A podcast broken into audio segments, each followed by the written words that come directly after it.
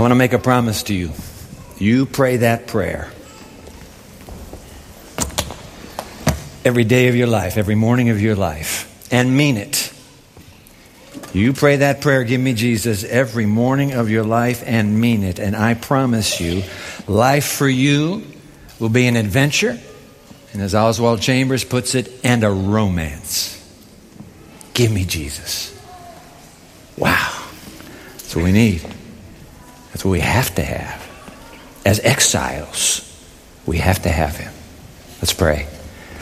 Lord Jesus, what Julie just sang with Ken. We have to have it. We can't live without it, not as exiles. If we weren't exiles, we could pretty much take care of ourselves, but we're exiles.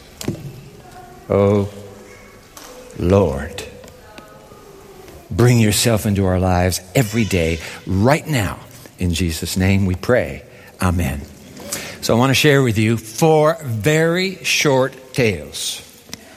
Amazing reality of these tales is the stunning, shared bottom line. Very short tale number one. Once upon a time, there was a girl, a beautiful girl, and she won the national lottery for queen. She became queen, and she was a Jew and an exile at that. Go figure. And she was planning to live her life happily ever after because nobody knew that she was a Jew. Uh oh. But there was an evil man who hated Jews. And he crafted a law through duplicity to exterminate every Jew in the entire kingdom. But the queen found out about it. And in a stunning turn of events, the evil man gets impaled. The king and the queen collaborate to countermand that first decree with another to spare the lives of every Jew in the empire. And the Jews and the queen are saved. The end. Very short story number two. Once upon a longer time ago, there was a young man taken captive, marched to a city he had never heard of, exile. But lo and behold, when he gets to the city, he is enrolled in the greatest university in the land. Can you believe it? And he gets to eat in the king's cafeteria. No kidding. Only the cafeteria offers foods and drinks that are not only unclean, they are unhealthful. Now, contrary to the girl who wouldn't admit she was a Jew, this boy is very upfront. I am a Jew and I will not eat that food. And so, with a little test about vegetables and water, go figure again. He and his buddies come out of that test when it's done finally, 10 times smarter than every student enrolled in the National University. Wow. They got appointed as counselors, by the way, to the king himself. Once upon a time, that king couldn't sleep. Just like the king in the first story, by the way, this one can't sleep either. Calls in his wise men. I've had a dream. They can't tell him the dream, and so they can't interpret the dream. He's so furious he orders the execution of all of them, including our young exiled Jew with his buddies. They pray fervently to their God. And would you believe it? That night, their God gave them the dream and its interpretation. That young exile went before the king. The king was so amazed that at the end he falls on the ground in obeisance to the God of this exile. Very short story number three. Once upon a later time, the three friends of that Jew exile, young man, are gathered with empire officials in a wide, sprawling plain. And in the middle of that plain is a tall golden image. And the vain king announces, That image is me. And I'm commanding you now to bow down to that image as a sign of your loyalty to me. The king's brass band began to play, and whoo, everybody on that plain on their faces, worshiping the king. Except you guessed it, the three friends of that young Jew exile. The king is livid. He bellows, make the furnace seven times hotter and throw them in. And they do. The king cannot believe his eyes because the three young men are walking as if there is no fire in town. And as he looks closely, there's another being that looks a lot like a god. And I love this part of the story. The king issues another order Yo, boys, come out. And they come out. And the king issues a proclamation There is no God greater than the God of these three boys, and I'll kill anybody who says there is. Very short story, number three. Here comes finally number four. Very short story. Because that young Jew exile gets older. He gets older and older. And the empires change, and the kings come and go, and he's still there, close to the throne. Some evil men are jealous of him. And they devise through duplicity a way to convince the king to pass a law that for the next 30 days nobody can pray to any other God but to me. The very next day after the law is passed, guess what? That now elderly Jewish exile boy, now man, opens the windows to his house and three public times prays to the God of gods and the creator of heaven and earth. With glee, the evil men run to the king and demand the execution now of that elderly exile. The king is distraught, but there's no way to change the law. Into the lion's den the man goes. The king fasts and prays all night to the God of the exile, saying, Surely you can deliver this boy. The next morning early, he hurries to that subterranean pit and he calls down, his voice echoing, and he hears a human voice coming back from those roars. I want you to pick up this fourth story right here. Open your Bible to Daniel. Daniel chapter 6. We got to see this for ourselves. There's something going on here. Four exile stories. Very short, but very profound, the shared bottom line. We haven't seen it yet, but we're wondering, could it be? This is Daniel chapter 6. We'll pick it up in verse 19. At the first light of dawn, the king got up and hurried to the lion's den. And when he came near the den, he called to Daniel in an anguished voice Daniel, servant of the living God, has your God, whom you serve, continually been able to rescue you from the lions? And Daniel answered, May the king live forever. My God sent his angel and he shut the mouths of the lions. They've not hurt me because I was found innocent in his sight, nor have I ever done any wrong before you, your majesty king was overjoyed and gave orders to lift Daniel out of the den. And when Daniel was lifted from the den, no wound was found on him because he had trusted in his God. At the king's command, the men who had falsely accused Daniel were brought in and thrown into the lion's den along with their wives and children. And before they reached the floor of the den, the lions overpowered them and crushed all their bones. Then King Darius wrote to all the nations and peoples of every language in all the earth, May you prosper greatly.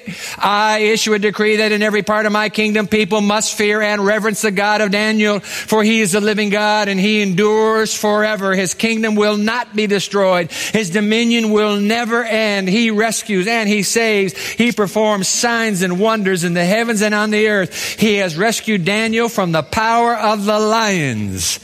So Daniel prospered during the reign of Darius and the reign of Cyrus the Persian. The end. Four tales, one stunning bottom line that hasn't occurred to you yet either. Because you see, when it comes to this quite unpleasant subject of persecution, which is the common denominator in four, all four exile stories, there's some, there's some surprisingly good news. Now, I don't know about you, but I grew up as a kid and my folks would talk about persecution coming and boy, it made me nervous. I said, I don't want to go into persecution. I, whatever that is, I don't want it to happen to me. I, Jesus said, deliver us from evil. That's the prayer we ought to be praying. But imagine as I have had this opportunity now to ponder the stories of these exiles, imagine to discover, imagine to discover that in fact, there's some very good news. Now, look, if I had a whiteboard right here and I said, give me some reasons why God lets his friends be persecuted, we'd come up with at least three of them. We'd all agree. We got the three. We wouldn't come up with number four, but it's number four we need to understand today. So pull your study guide out right now. We'll turn it into that whiteboard. Pull out your study guide. It'll become your whiteboard, and we're going to write down four reasons God permits his friends to be persecuted. Those of you watching on live stream right now, you're already at the website. You just pull up that study guide. This is a little series called In Exile Cadences of Home, title of episode number two today Really, Really Faithful Under Fire.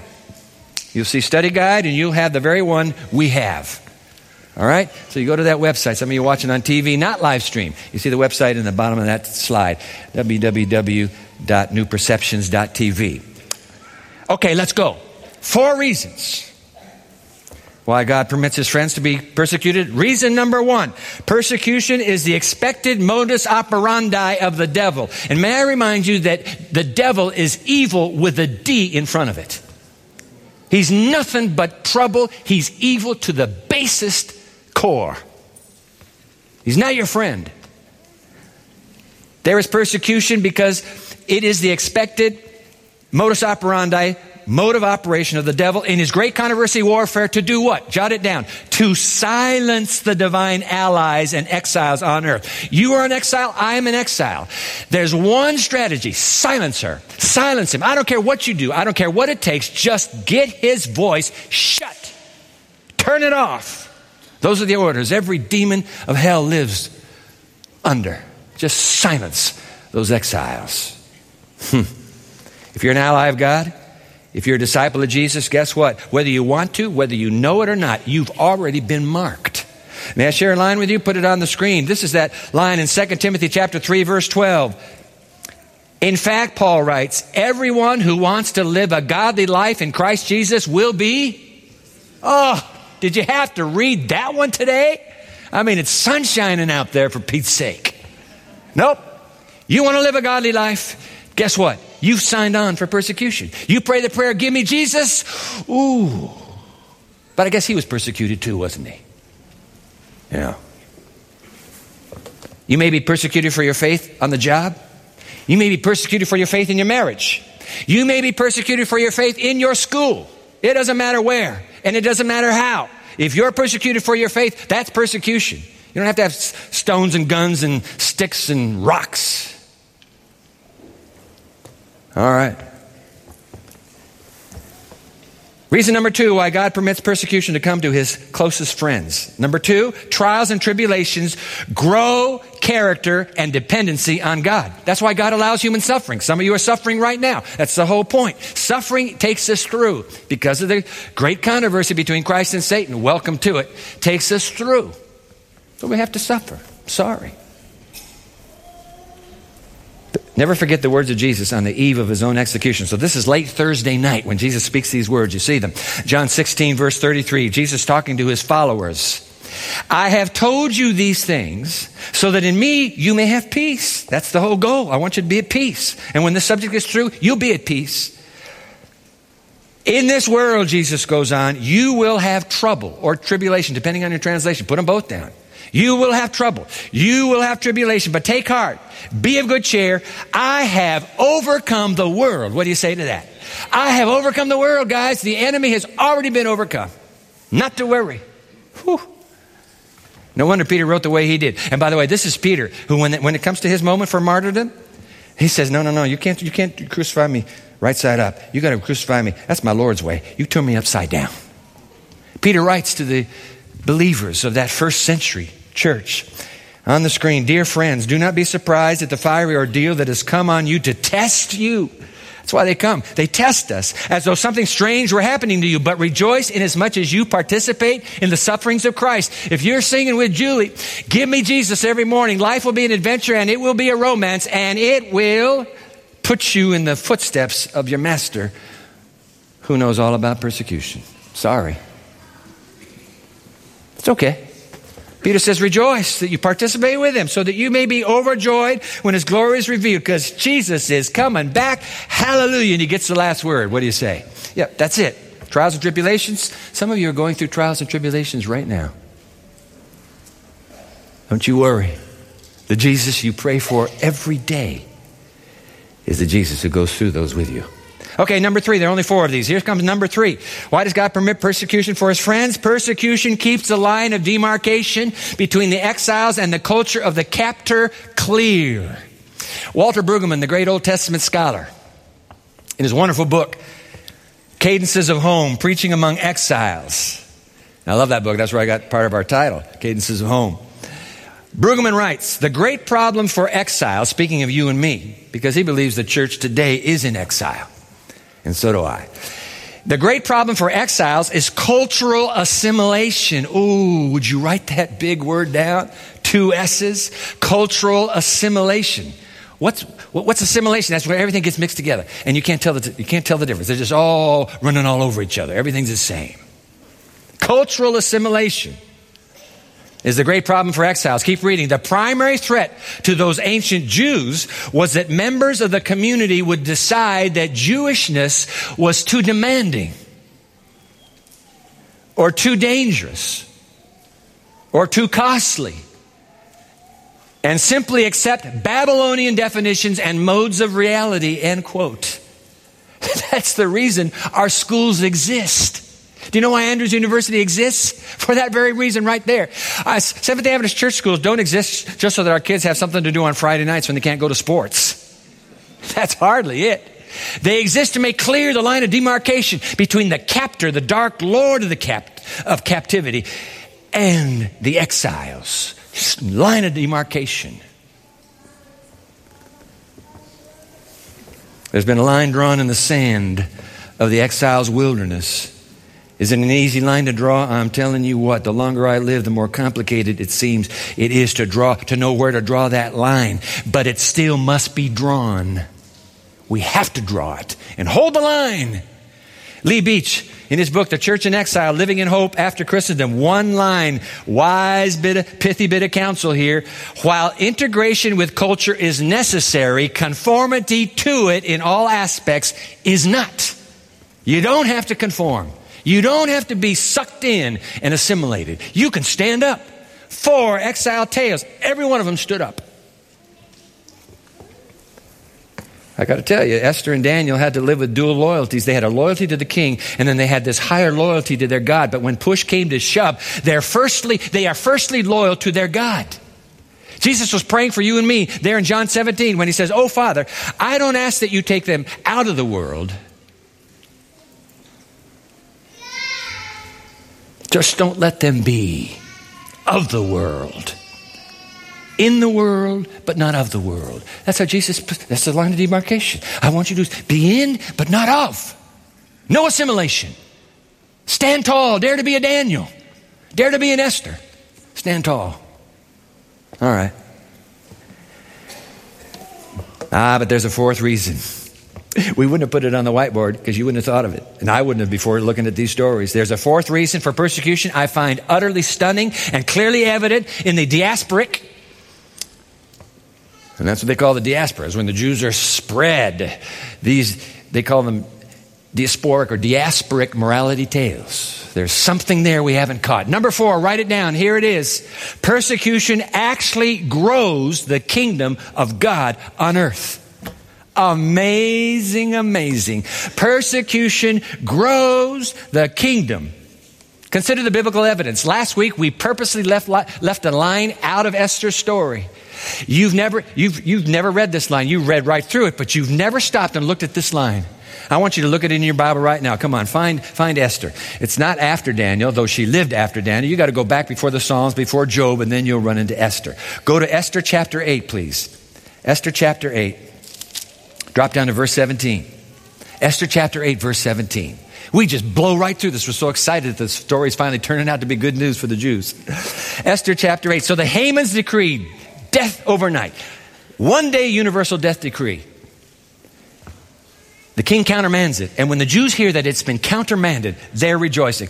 Verse 17, the last verse of Esther chapter 8. In every province and in every city to which the edict of the king came, there was joy and gladness among the Jews with feasting and celebrating. Now here it comes. And many people of other nationalities became Jews because of the fear, because the fear of the Jews had seized them. You never saw that before in your life. But here's the point persecution grows the kingdom of God on earth. And it happened with Esther. They became Jews. The, the, the, decree to exterminate the Jews, coupled with their courageous stand, we will not bow. No matter what the decree is, we will only stand for our God. That just wowed the neighbors. And they said, There's something about this religion we do not understand. And many of them became Jews. Isn't that amazing?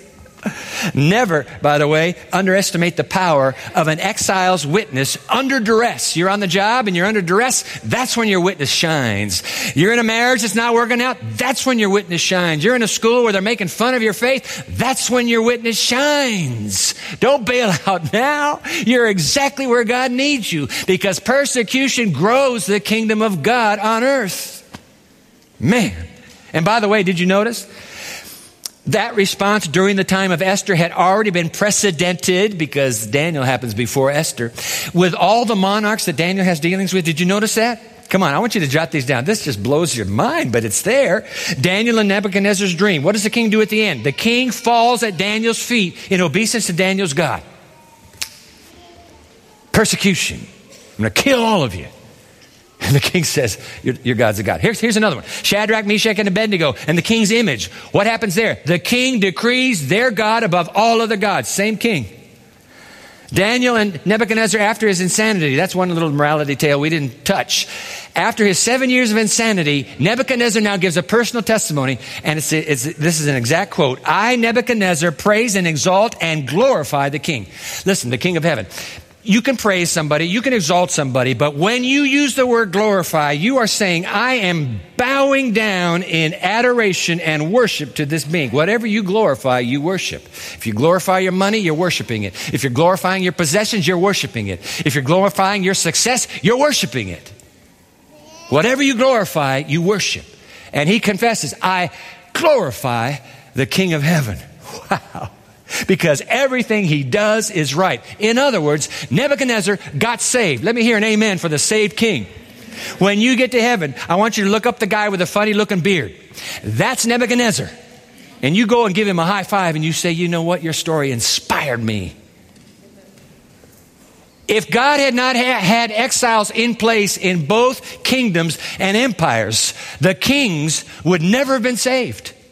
Impossible. Somebody has to get close to a person of influence. Some of you need to be praying for persons of influence in the world today because you may be the one that God is planning to get close to one of those persons of influence. You never know.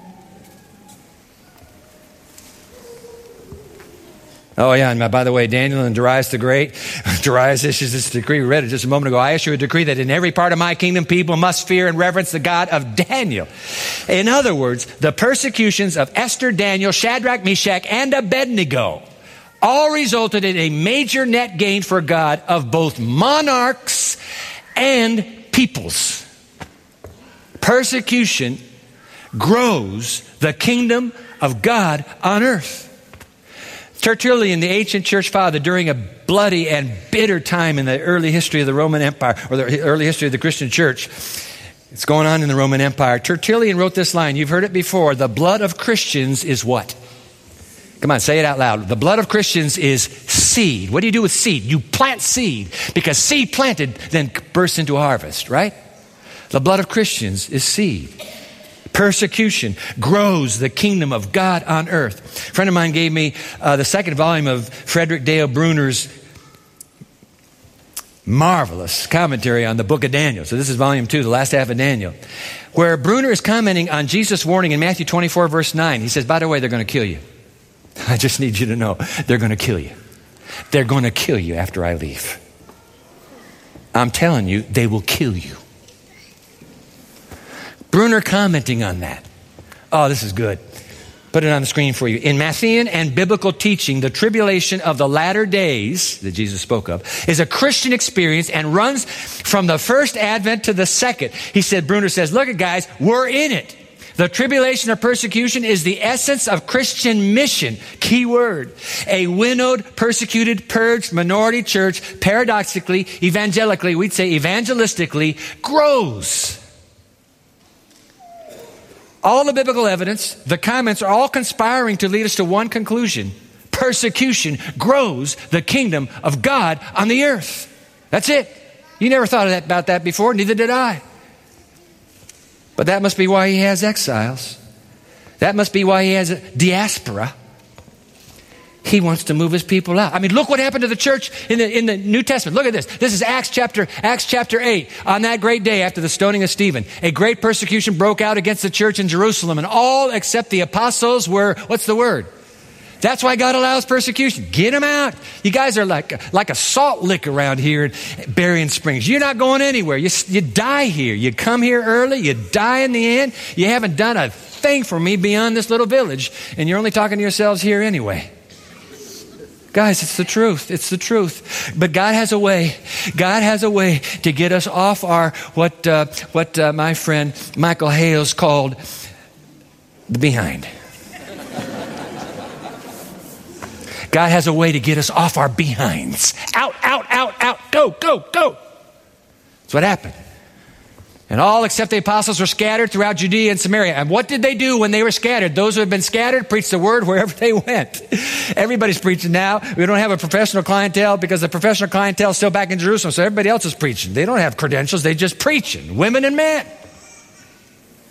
Man. Persecution is how God grows his kingdom and church. And by the way, look what's happening in China. Look what's happening in Islamic countries. The number one repressive regime on the planet today against Christianity, North Korea. The number one. OpenDoorsUSA.org. Go look at that sometime. Mm-hmm. The number one regime is North Korea against Christians. But have you noticed this? The more repressive the government becomes, the more the church explodes. That's the point. Wow. That's what happened with Persia. Haman's death decree.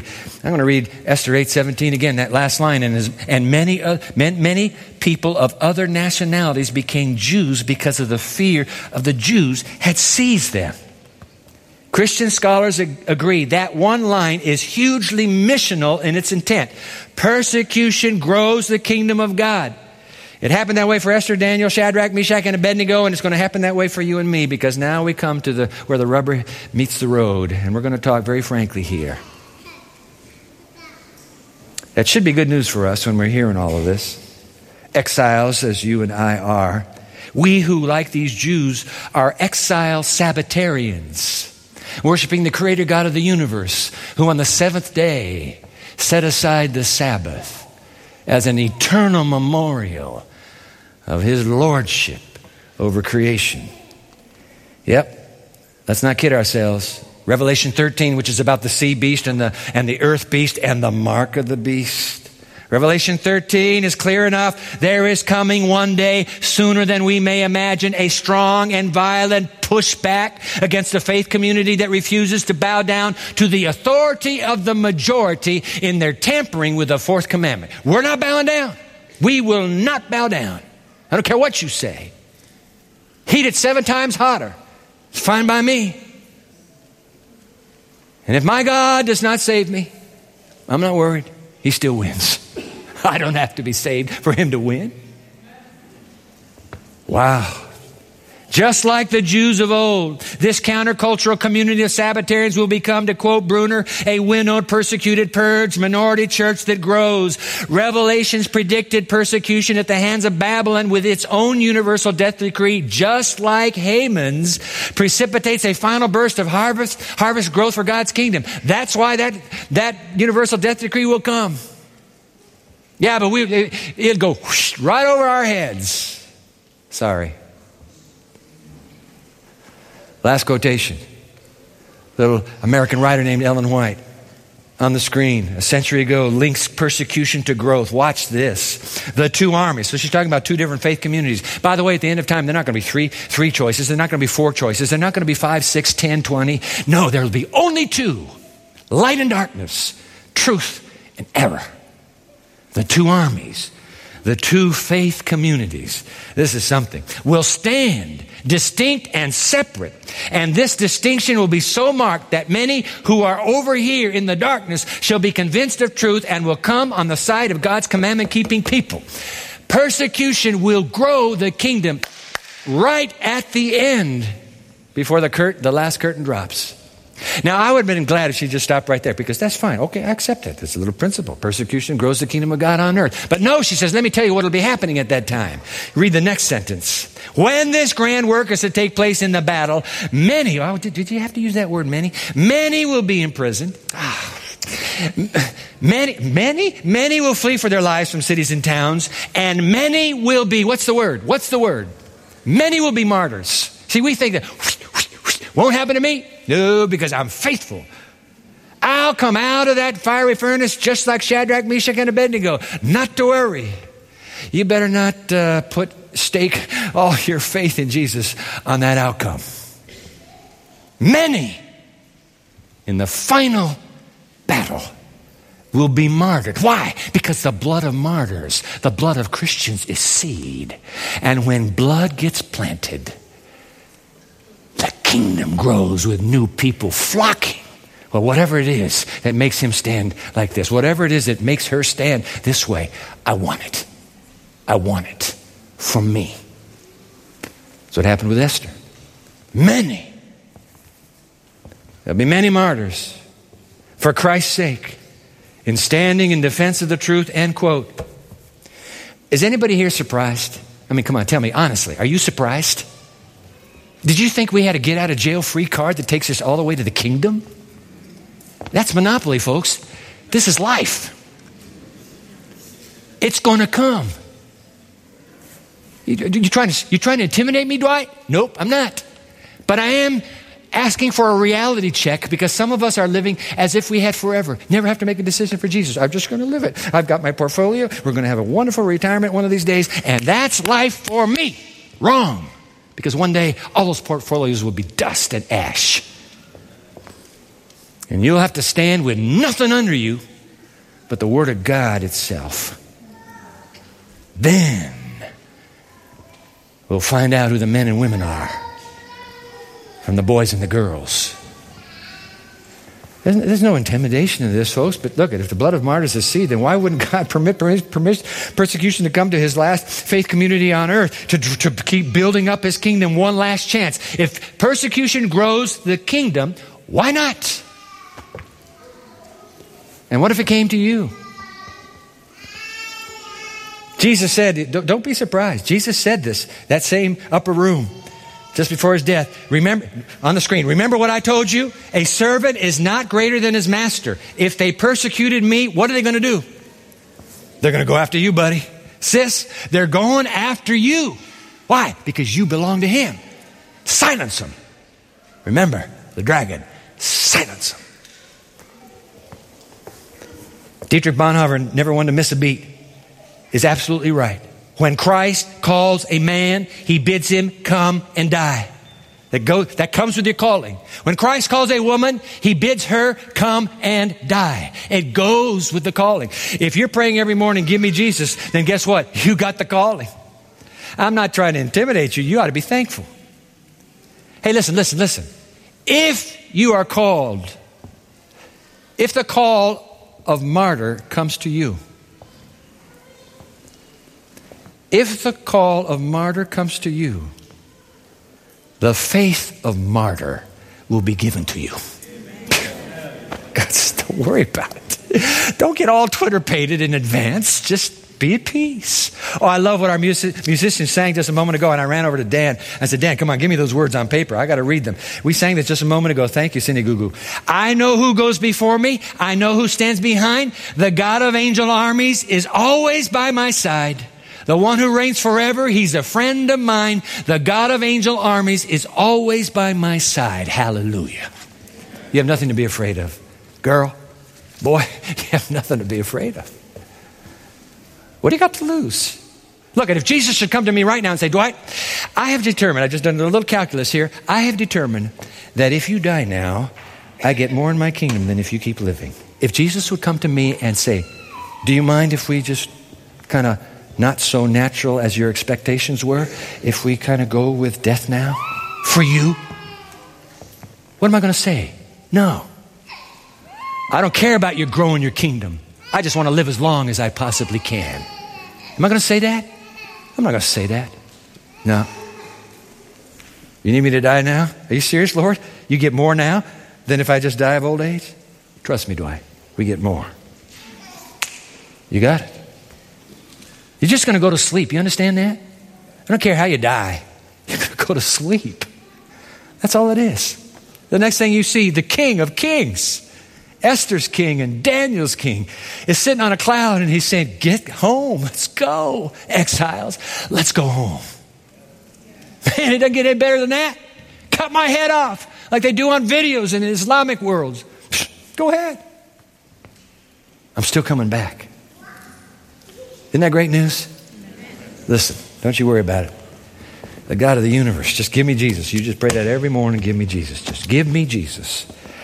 Life will be an adventure and a romance, and you'll never be the same again. You pray that prayer every morning and you mean it. It'll never be the same again. Doesn't that make you happy? It does me. When I'm sitting here watching you sing and I'm listening and I'm saying, My God, I don't know when your clock stops. But if this is the group that's going to be the exiles mobilized the last time, take them. Take them. Look at them. Listen to them. They love you. They want to give everything to you. Honor that. Grow your kingdom. Take us home. What do you say? Amen. All right.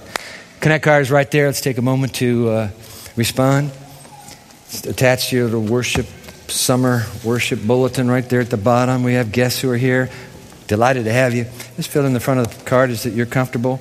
And on the back, my next step today, down in the second half there. If following Jesus means persecution for his sake, then by his grace may I be faithful. If, if that's what it means, okay, may I be faithful. Who, who here wouldn't want that? How about number two? Now, this is a little harder. If persecution is how God grows his kingdom, then may my witness in persecution glorify him. In other words, if you need persecution in my life, if that will glorify you, you may have my life. Do with it whatever you wish. And number three, I want to follow Jesus in baptism because that's what, that's what baptism is. You, you, you're aligning yourself with the Jesus who said, hey, pick up your cross, girl, boy, pick up that cross and follow me. Deny yourself. Come on, come on, let's go. You have a cross and I have a cross. We follow him. He'll take care of you. He'll take care of you. You'll never, you'll never regret saying, no, I got to follow Jesus in baptism. You haven't been baptized, put a check mark there. We're having a beautiful outdoor baptism July 20. Ah, let's sing. There's this beautiful song where Jesus is actually singing to us. So send I you. You got to concentrate on these words. Now our ushers are going to come through the come through right now and receive our morning tithes and offerings and our connect cards. So just put it upside down, put it there, and they have to get that plate all the way down. It takes a little longer here than it does at Pioneer. That's okay. We got a great song, and Jesus is singing these words that we sing. He's speaking to us. Let's do it. So send I you.